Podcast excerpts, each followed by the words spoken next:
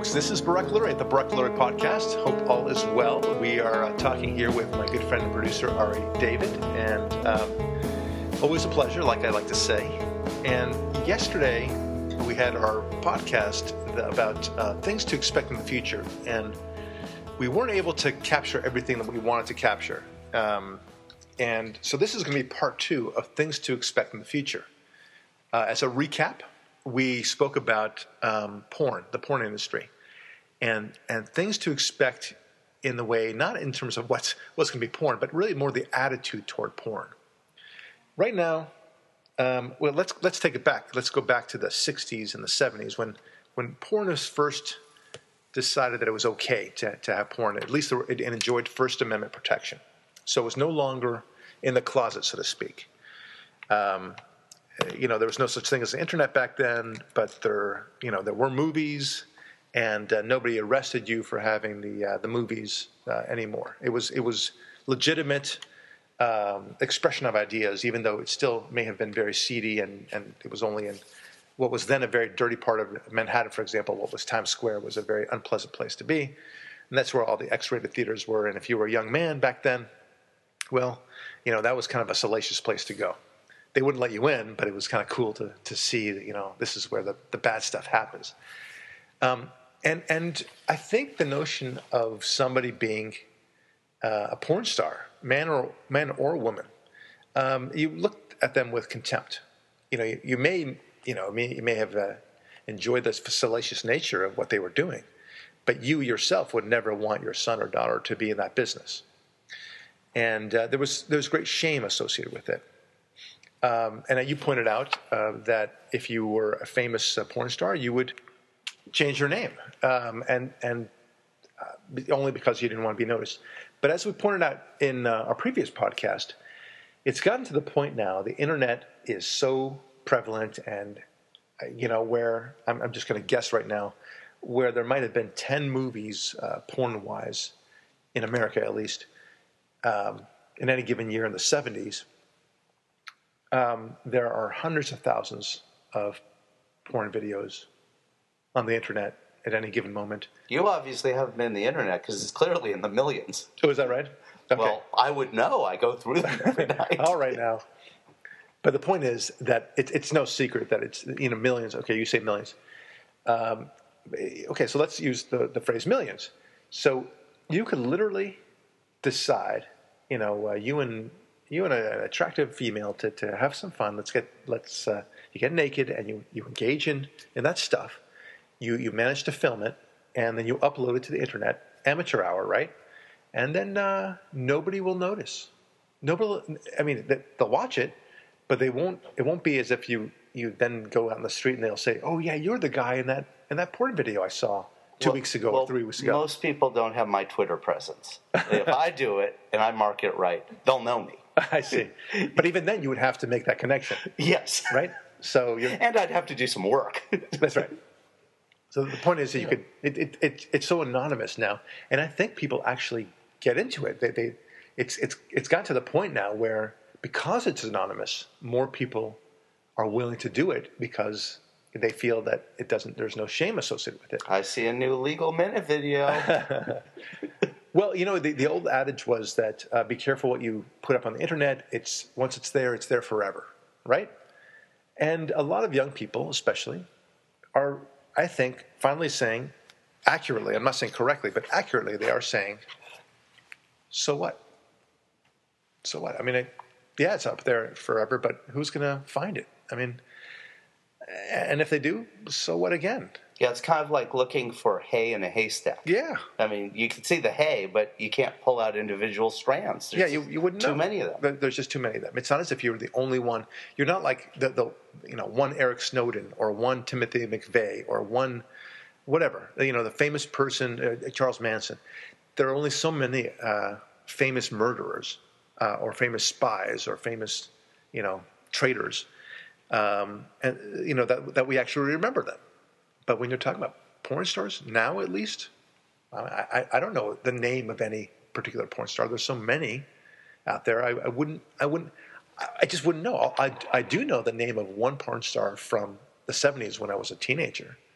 uh, Marilyn Chambers, and we talked about about her, and I, I'm sure that's a, uh, a, a nom de plume uh, that she used. It wasn't her real name, and but now, I mean, I, people are, are proud of, of their porn status. They have porn theaters. Uh, sorry, not porn. Porn awards. Um, and it's an industry, and they, they're demanding health care. And uh, Obamacare, by the way, covers uh, the, the, the sex industry now, and they're all thrilled with that. So it's mainstreamed in that department.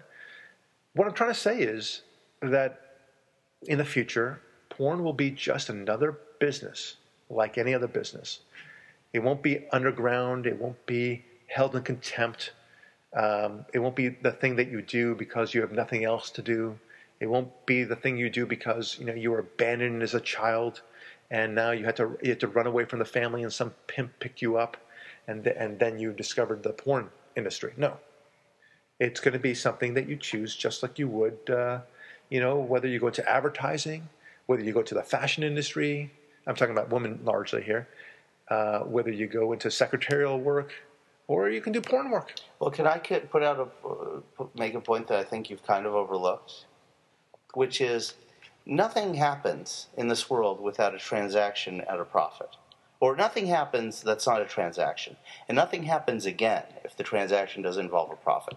I do have a friend, and I believe you might have met him too through some place that we uh, sometimes work out, and play basketball. Right. And he's in this business, uh, a part of it, and he said that back in the old days, you could make a pretty good living at it, but not so now.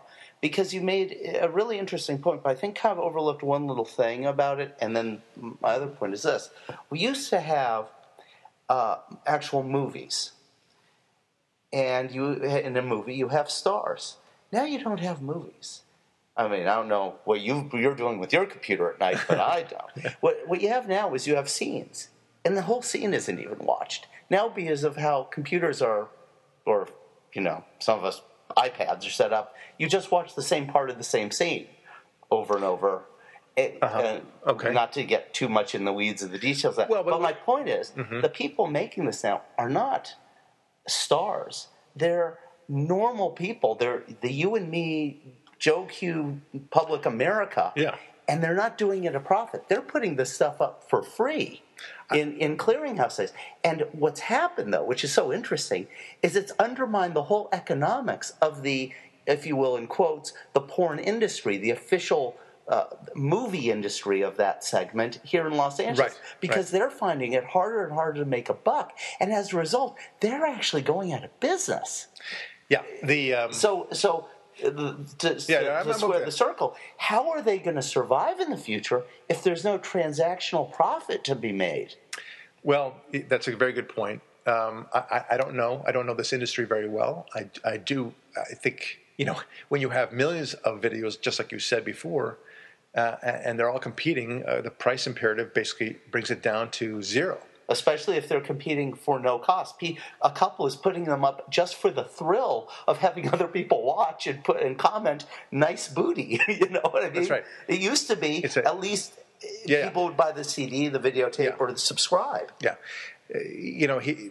That's the problem, and uh, but but that that also that that anonymizes the whole process in the same way that you know we live in a YouTube culture, right? I mean, so forget about porn for a second. Just YouTube. You know, you, you find something that your cat has done that's very cute, and he's rolling around with a little fur, fur ball or whatever, playing with a ball of string, You act like it's wrong. and and you post it to YouTube, and uh, you might get uh, zillions of hits. Okay, and you, you you said, "Wow, you know, honey, check this out. You know, little uh, Trixie, our cat, has uh, gotten 165,000 hits in, in just two weeks. Can you imagine that?" And and and for some reason that that radi- resonates. Now, imagine what a couple when they want to they want to get some attention. We we live in a I need to matter culture. That I had a whole podcast about that with you, and also Sunday show about what matters most is that we matter, right? And we live in a culture where people are just don't have a sense of their purpose anymore, and so just getting attention alone is what resonates for them. That's what matters for them is that they they can they can satisfy their need to matter by porn.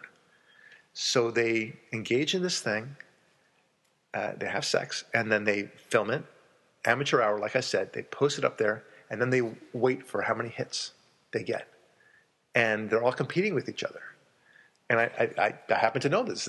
A guy in the porn industry is, tell, is telling me exactly that. He said that they they uh, do a thumbs up, thumbs down on a lot of these videos, and whoever gets the highest percentage of thumbs up, you know, that's that's a good sign. And then of course there's a, the number of views that they have for that particular um, uh, porn video, and you know how quickly did they get that number of views. Uh, so it's all in competition, and and girls in particular, they're all about that kind of competition. Who's who's got the hotter body, who's desired more, all that stuff. Okay, that's the future. Uh, that's our future. That's what we're seeing in our future. The complete uh, destruction of a sense of of nudity and shame or anything else like that, or any sort of, sense of privacy when it comes to sex. And you know, we're still even even as I speak as a 50 year old man right now, I find I find myself kind of whispering the word sex, right, or penis or vagina, right? I'm I'm I'm whispering because I, I'm just habituated to that. But you're also in your workplace, and there are laws. you know what I mean? Yeah, so, no, no. I, I, just out of appropriateness. No, it's it, no, but even if this were, uh, you know, at, at, my house, even if we were podcasting, I would be very cautious about that too. It's just it's ingrained in our head to kind of slow down and be careful about the way we say those words, uh, even with swear words, right? So, but but it's going to be in the future. It's it's going to be sex is going to be just as um, common a thing that you do as drinking some water. Um, you know, the, the, only functionality issue will be taking off the clothes for the time being. And, uh, you know, maybe there'll be some concern about uh, picking up a disease here or there. But it's a strange world we're, we're coming into. Uh, now, some people, especially young men, will say, I like this strange new world that we're entering into. Um, but be careful what you want. You just might get it. It's not that pleasant a world. Um, and then, in a related matter, and it's very related, it's um, the way that men and women deal with each other. Already now in colleges and otherwise, women are chasing men for sex. They're pushing for it. And it's a, there's a strange dynamic, the reason behind it and everything else. The main reason is that there's a, there's a, there's a lack of quality men, especially in college. And there are many more women now in college than men. So it's a game of musical chairs for a lot of the women. And they, in, in reality, they do want a steady relationship. That's what they ultimately seek. It's, it's in their innate nature. So they'll chase after these guys and they'll, they'll trade sex for that hope that they will want to be with them and them only. And then it's a, it's a, it's a losing proposition, unfortunately, for them. Tammy Bruce brought this up very well in her uh, video for Prager University, where she talks about how, all this and how women are really losing their power. They're not able to say no anymore. Uh, the numbers are changing completely in the universities and otherwise. Uh, feminism uh, and birth control itself has really changed the dynamic of everything. What seemed to be a liberating moment for women uh, is actually now causing them to suffer. Well, you know what's interesting is it sounds to me like the same sort of dynamic uh, of, the adult industry. That as you drop the value of this commodity and make it so easy to have, people don't value it. So it's the same thing with with the availability of of sexual.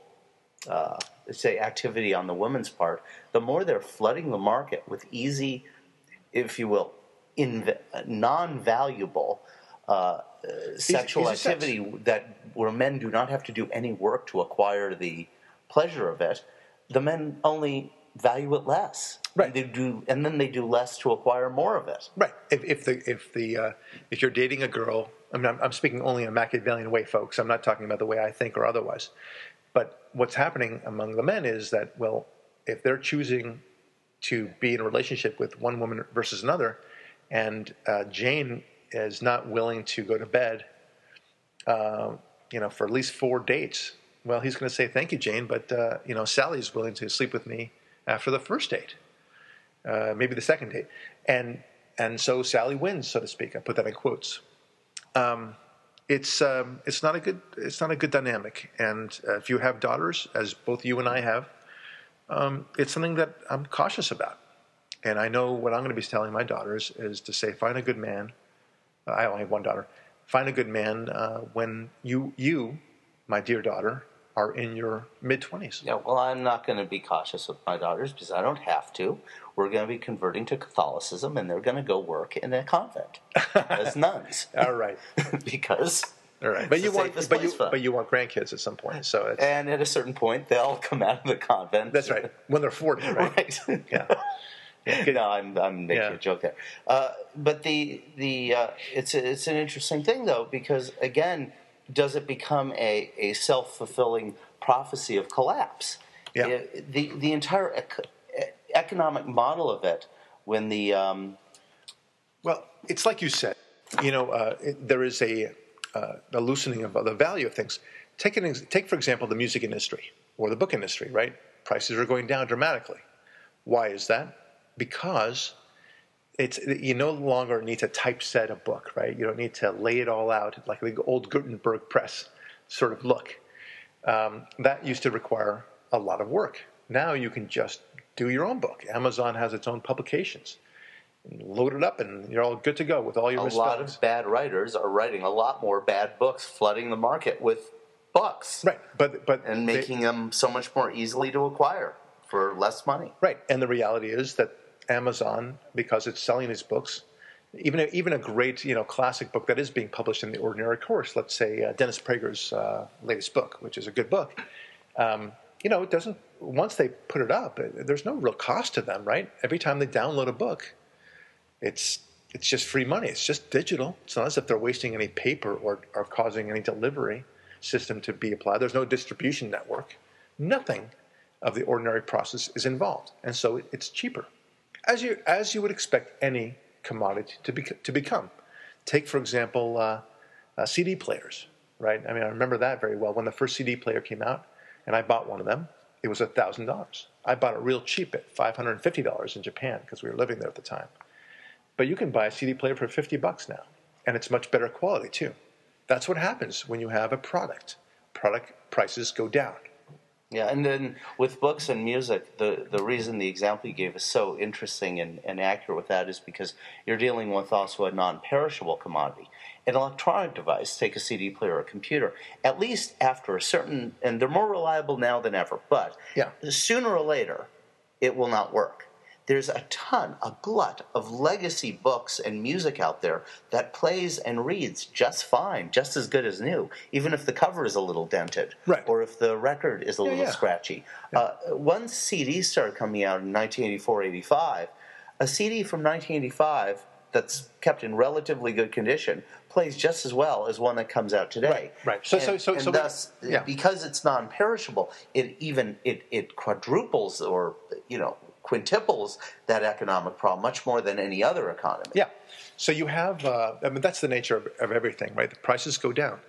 And we have an accelerating uh, aspect of that when you're talking about the, the porn industry, because not only is there the technology um, with uh, you know the internet and YouTubing and uh, all the porn sites out there that it's so easy to upload your your, your nastiness. Yeah, and quality there. and quality cameras for use in the home. Right, you couldn't it, acquire years ago. Right, super duper easy. So all the technology makes it super easy.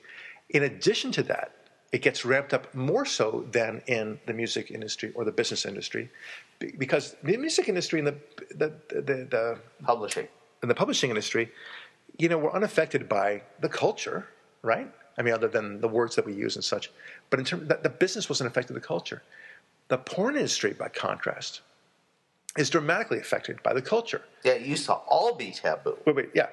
So now nothing is taboo. So it's in addition to this, the simplicity of all the technology, you now have this cultural attitude that it's not only not taboo, but it's frankly kind of cool to do this. And that's what you can expect in the future. This, this who can show the best booty, who is going to be the most, uh, you know, it's, it's going to be, that, that's the new um, beauty uh, uh, pageant. The, the, the, new beauty pageant is who can, who can, uh, who can get the most men, or couples for that matter, to view their particular porn video. That'll be very exciting to a lot of people. And, and this is a disturbing trend, right? I mean, we don't want to live in that kind of society. Now, here's the other thing, and it's related only in the sense that it's related to sex. Um, in the future, people would be talking about gay sex, not in the way they talk about it now. Right now, um, you know, it's all about tolerance and, you know, of course, acceptance that, you know, gays are part of our culture and they're just as uh, valid uh, citizens and upstanding people as you and me. Um, it's all good and well. We can debate till the cows come home uh, as to whether or not gay marriage is a good thing. But I can tell you what's going to happen 10 to 15 years from now is that um, if you're a heterosexual, male especially, and you have not engaged in gay sex to try it out, well, then you're being culturally backward. You are not trying out the things that you need to try out. Just like it would be silly for you never to try out sushi, right? I mean, we live in a culture that sushi's all over the place, and if you were to tell me I'd never tried sushi, I'd say, Ari, you really got to try it. I think you'll like it. No, I don't like the idea of eating that kind of food. Ari, please, I, I think if you just try it once, you might actually like it. And then you try it, and then you say, you know what, I've been missing out. I'm gonna sushi's my new best friend and my new best food, right? Barak, have you tried bone marrow? Okay, listen. Sorry. So, so they'll be saying the same thing about about uh, homosexual sex. It'll not necessarily the gay community itself, but schools will be saying it, and they'll definitely be saying it among the women. Now, are you saying this is in the future? Because I disagree with you completely. You think it's right now in the it's present? right now. Yeah. Uh, Uh, you know, it's it's no one's. Look, I, I I'm concerned that it's happening too. Um, my my good rabbi friend is telling me that this is happening right now in middle schools and in high schools, and I just have trouble believing that it's a prevalent thing. Like, hey, you know that that that boys among themselves would be saying, hey, you got to try out gay sex. It's totally cool.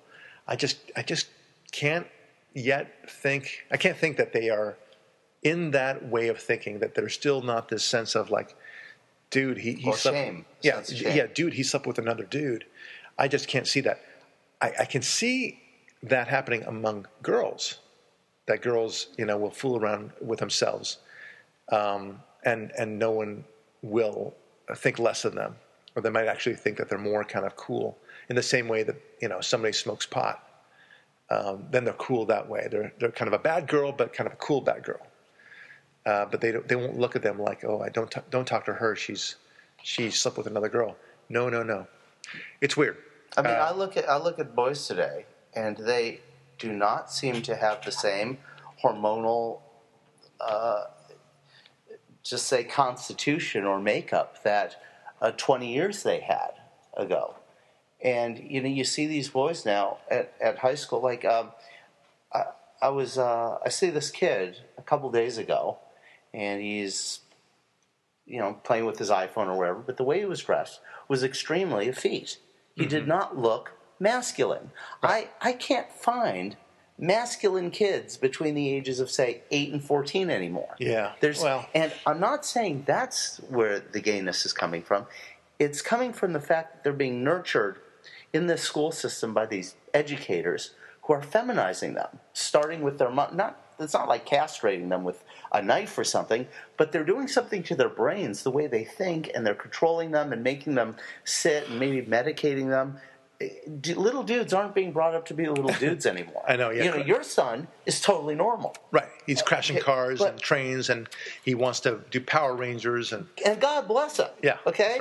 that's Uh, if you catch him playing with matches in the backyard with your GI Joes, you're not going to be happy, but you can at least be rest assured and sleep well at night that you have a little dude on your hands. you, you know what I would say if I caught him with uh, matches and he's blowing up things or like that. How dare you not do that with me?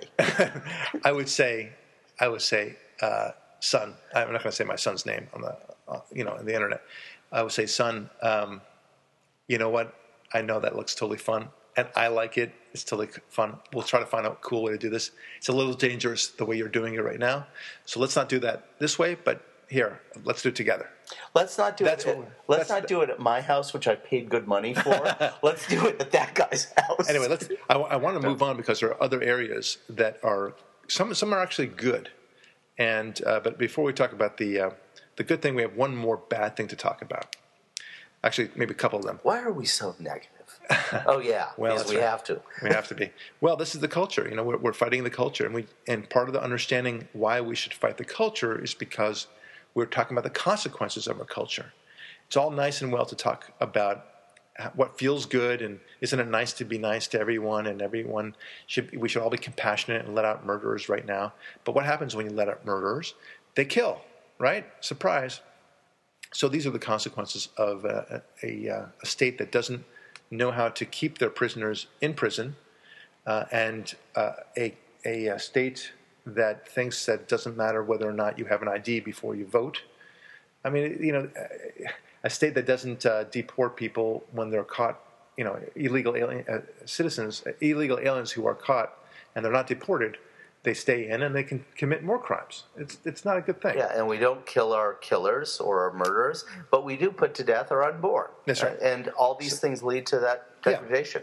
So th- those these are consequences, and that's why that they're not. You know, it sounds negative that we're talking about about it, but these these are things we have to study. Look, polygamy is going to be another wave of the future, and you can put gay marriage to the side. I think it opens the doors. I don't think it's going to be the cause of it per se, but it it may have opened the doors. Uh, you know, to, to asking the question, what is marriage really all about? Why should we think of marriage only as one man and one woman? You know, but once you open that door, you ask more questions. And you can say, well, why not three people? Why not two men and a woman? And, and or maybe not three three men. Why not? Uh, What's to stop there? And we, we talked about this a couple of times already, but this is kind of obvious, right? Why the limitation of just two people? Why, if, if three people love each other, why can't they get married? Or four people, or five people? Could- and I'm not talking about some cult leader in the in the Utah desert, um, you know, who's you know brainwashing his people, and you can say that equally about a, a regular married couple, right? You, you know, a, a, very bad man who who uh, brainwashes his wife and keeps her imprisoned in the house and rapes her all the time. You wouldn't say that that's that that's indicative of the horrible nature of marriage. No, you would say that's just a, a, a very abusive man Even if it's monogamous. even if it's monogamous. And what's to stop? Like I said, I always gave the example of three roommates that uh, answer a Craigslist ad, and they all kind of now now are roommates, and they all kind of find themselves attracted to each other. They all get drunk one night, a little bit buzzed, and they find themselves in the same bed, all It's naked. Three's Company with wedding vows. That, that's right. Well, but but I'm not there yet. And then they decide that they really like each other, and then you know what? They love each other, and they start doing things for each other. You know, taking care of errands for each other, and they just they realize they only trust each other. And then they realize, you know, it's it's tough enough with only Jane and Bob's incomes if we were to raise a kid. But you know what? If we have Jane and Bob and Tom's income, well, we'd have no problem raising a kid and sending him to, to that private school because we all have the same values, you know. And and so what's to stop that? It's you know, and who's who's to decide what a family is? Because it ain't you, Catholic Church. It ain't you, Jewish synagogue. It ain't you, uh, Protestant church. It, it just you. Who are you to tell us what a marriage is? And and, and they're breaking down what the definition of a of a family is anyway, right? A family could be your distant uncle. It doesn't. In fact, it doesn't doesn't have to be an uncle at all. It could be just some guy who's willing to to raise you, some guy who shows up every once in a while. So why not two guys? Why not five guys? Why not three guys and two women? Or all the staff at the welfare office. Yeah, that's right. It, it, it's all about what you decide the family is. Never mind, you'll mess up all the kids, but um, but but that's what they'll decide. So that's our future too. That, that's that's clear as day to me. Um, and you can say I'm crazy about that, but uh, I, I don't think so. I, you know, to be de- you know, people might call you crazy for saying something that sounds kind of out there or whatever. But if you're making a prediction based on the best possible evidence that you see in the most likely pattern, Yeah. that's the furthest possible thing from crazy. Crazy is coming to irrational conclusions with rational evidence. It's crazy. Not a rational conclusion based on Right. th- this set of facts. Crazy is deciding that there are no consequences and no changes in the future, as opposed to uh, my guest on my radio show. I don't know, three or four weeks ago. We he believed in gay marriage. He thought that was great, and again, putting aside all that, and I asked him point blank. I said, "Okay, great. Let's assume that gay marriage is the law of California." Not only that, but it's very well tolerated. No one, no one even thinks twice about, you know, when you say you're a man and you refer to your husband. If you're you're a woman and you refer to your wife, they they don't even do a double take. They don't. It's and that it's accepted in every state in the union. In fact, it's it's accepted everywhere in the world, including Iran and Afghanistan. It, somehow they embraced gay marriage as well. And now my question to you is: Is that the end of all issues relating to marriage? And he said point blank, yes, there will be no other issues. We have reached the end of all the issues relating to marriage. And I said, with respect, you are a fool. And, you know, to, to use your words, you're crazy to think that. Yeah, see, that's crazy. That's crazy. Yeah. And there are consequences to everything that you do and there is in fact no end to the liberal agenda. It's it's wish, no wishful thinking because it's their philosophy is essentially it's it's so insane because they essentially believe that if you can jump out of the seventh story building without a parachute, there's a chance you'll land on your feet uninjured. Right. It's, that yeah, irrational. This is this is how irrational it is. Well, they'll, they'll of course demur to that and they'll say, "What are you talking about? We just want good programs for people that are suffering and all that stuff." But then you ask them, okay, well, if they're suffering and, and, and, and but for your government programs, uh, terrible things would result, then, uh, then why not look at history? Surely, you know, there was a time where this government program that you insist is necessary, it did not exist. And how was the world back then? Oh, that's right. It was the greatest growth in American history and the greatest uh, increase in, in American living standards in history, for that matter, world standards. Uh, but anyway, we digress, right? Let's talk about the next thing that I, that I think is going to change, and that is America's role in the world. This, unfortunately, is the easiest one to predict. I say unfortunately, right? Because without America being the, the, the chief honcho in the world, it'll be a sad world indeed. It'll be a very dangerous world. Who, you know, anything is in play at that point. Um, but it's so easy to predict because when you tell yourself that when sorry, when you decide as the leader of the free world that you're going to retrench your military back to pre-World War II levels, you can guarantee that uh, you will lose all your influence in the world. Our influence doesn't come from our music and from our books and, and our great ideologies and, and liberalism. No, it comes from our strength our military strength. The fact that we can walk softly and carry a big stick. Sometimes we talk softly and carry a big stick, but I don't care. And when we talk soft, when we talk loudly about it, uh, we talk about wonderful things such as liberty. They don't have to like it. Um, they can claim not to like it, but they do. Um, here's a country that's saying, "How can we make sure that you enjoy life of freedom like we do?" I think people like that. And because they like it, that's why they flood to our, our shores, right? But that's not going to happen in the future. It's, it, and this is, like I said, too easy to predict. If you don't have a strong military, you're not going to have a strong country. You're not going to have influence. You won't be able to push back on Russia or China when they decide to invade Taiwan, which was, is, will happen uh, within the next three years. Taiwan will be attacked, or at least will be breached one way or the other and Ari, you'll send me an article or you know a news flash. Barak, you were right. And and I was on my show on Sunday. I was thinking about this, I, and it just kind of dawned on me. And I, and I said said it aloud. I, I, turned to my producer there and I said, uh, Jeff, would you have ever guessed that Russia is going to be invading Crimea, say four months ago? And he shook his head. No, no, not at all. It, would, it wouldn't enter his mind. But here we are. So we're going to see a lot of this in the next three years. Um, and Obama will do nothing about it. The, the, whole, the whole world knows that Obama will do nothing about the it. The only argument I have with you is that, again, I don't know if that's a prediction for the future. I think that's a prediction for now. It's already happened. You know how uh, a good chess player versus a bad one in our little encounter last week, the game was essentially over before it was over. if you saw the the Russian opening Olympic ceremony, you could see aspirations of empire messages all over that thing. Oh yeah, good point. They, they, It's- it's- it's a good point. Just like the Islamic terrorists, they're telling you what they're going to do. Yeah, no, he, he definitely uh, he Putin uh, definitely has aspirations. The, the the good news there is that um, he's he's actually was a ham shackled, um, whatever shackled at the at the knees or the, at the ankles, because um, he doesn't have the ability really as much as he thinks he does. He may have the desire, uh, but to execute is a big problem because he doesn't have enough people. He doesn't have enough young people in particular. The population growth rate is, is really ridiculously low.